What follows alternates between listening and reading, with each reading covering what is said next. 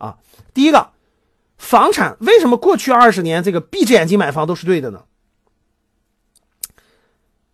为什么过去二十年闭着眼睛买房都是对的呢？因为房产有两个属性，大家知道最核心的原因啊。房产有两个属性，一个是它能住，就你买了以后你能住，消费居住；另一个是啥？另一个是金融属性，就另一个它是金融属性，就是这个房产买了可以抗通胀。货币超发，如果货币超发的话，房产，特别是一些中大型城市的房产，你货币越多越通胀，就那个货币越超发，我越抗通胀啊，它可以抗通胀。所以过去这二十年。最典型的，过去这二十年，各位货币就我们这个 M 一 M 二，咱们就叫那个流通的货币。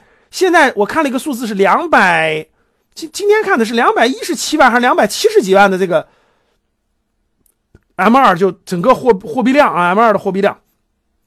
大家要知道，二十年前你去查一查，二十年前你去查一查。整个社会上的货币量才有多少？我记得我没记错是三十万亿左右，现在是两百七十多万亿。就是过去这二十年的通胀是非常厉害的。大家想想，二十年前说一个谁谁家里有个十几万块钱，对吧？几十万块钱，那真的就挺富的了。现在动辄北上广深动辄一套房子上千万。二十年前谁是百万富翁就已经很牛很牛了，百万富翁二百一十七万。百万富翁就很牛了，现在深圳一套房子上千万，哎呦，真是了不得呀！这真是，对吧，各位不可想象吧？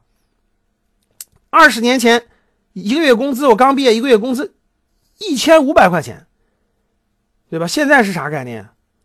动辄都上万，对吧？所以这个，这个，这个，这个，这二十年货币的这个通胀是非常厉害的，特别是过去这段时间啊，这个货币通胀。货币通胀以后，老百姓手里就毛了呀，不值钱了呀，怎么办？你持有现金的你就吃亏了，你持有房产的，房产可以抗通胀，房随着房产的升值就越来越有钱了，啊，所以呢，很多人就是有持有房子都赚钱了，持有现金的基本都亏钱了嘛。二十年前持有的这个，你你你有个那个十几万块钱、几十万块钱，你还能买你还能买套房子，结果到现在你连个卫生间都买不了了。四十年前是万元户啊，八十年代四十年前是万元户，到了九十年代有个十来万块钱就差不多了，到了零零年的时候那有个十十几万、几十万，对吧？也算是相当不错的了啊！你不做生意，你根本赚不到，哪有那些赚钱的机会啊？现在随着这么多年的通胀，房地产带来的通胀，通胀，所以各位，过去房产涨二十年，房产涨有一个最根本的，有个最根本的因素就是。通货膨胀每年比较厉害，每年大概货币增发是百分之十二左右，然后每年通胀也非常高，所以钱越来越不值钱嘛。所以这个房子呢，它的金融属性发挥了巨大的这个这个作用，还同时伴随着这个大家这个住房的改善。过去我们全国人民这个住房都很那很一般嘛，很对吧？老破小很一般嘛。也第一是需要住房的改善。大家现在去看一看，这二十年，全中国大地基本上都所有的房子都翻收，就基本上全住上新房子了。全国绝大部分人基本上住的全是房子，对吧？连新房子，连棚改户，连那种棚改户基本上都住上新房子了。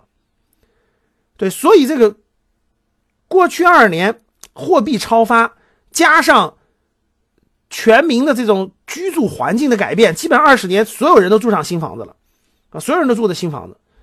所以，就整个这个过程带来了整个这个整个房价的这种上涨。所以，过去二十年，这个这个这个，你基本上闭着眼睛买都不太会错。核心原因吧，房价上涨主要是这几个原因嘛。货币超发，这个经就是那个货币超发是最核心的原因。第二个就是什么？人口流动，就人口流动，人口的流动聚过去的。第三个就是。城市的这个各地不同城市那种卖地的那种呃控制那个土地供应的那个那个那个手手段和手手法，手段和手法，所以基本上就是短期看当地政策房房价控制的，中期看人口流动，长期看这个货币政策。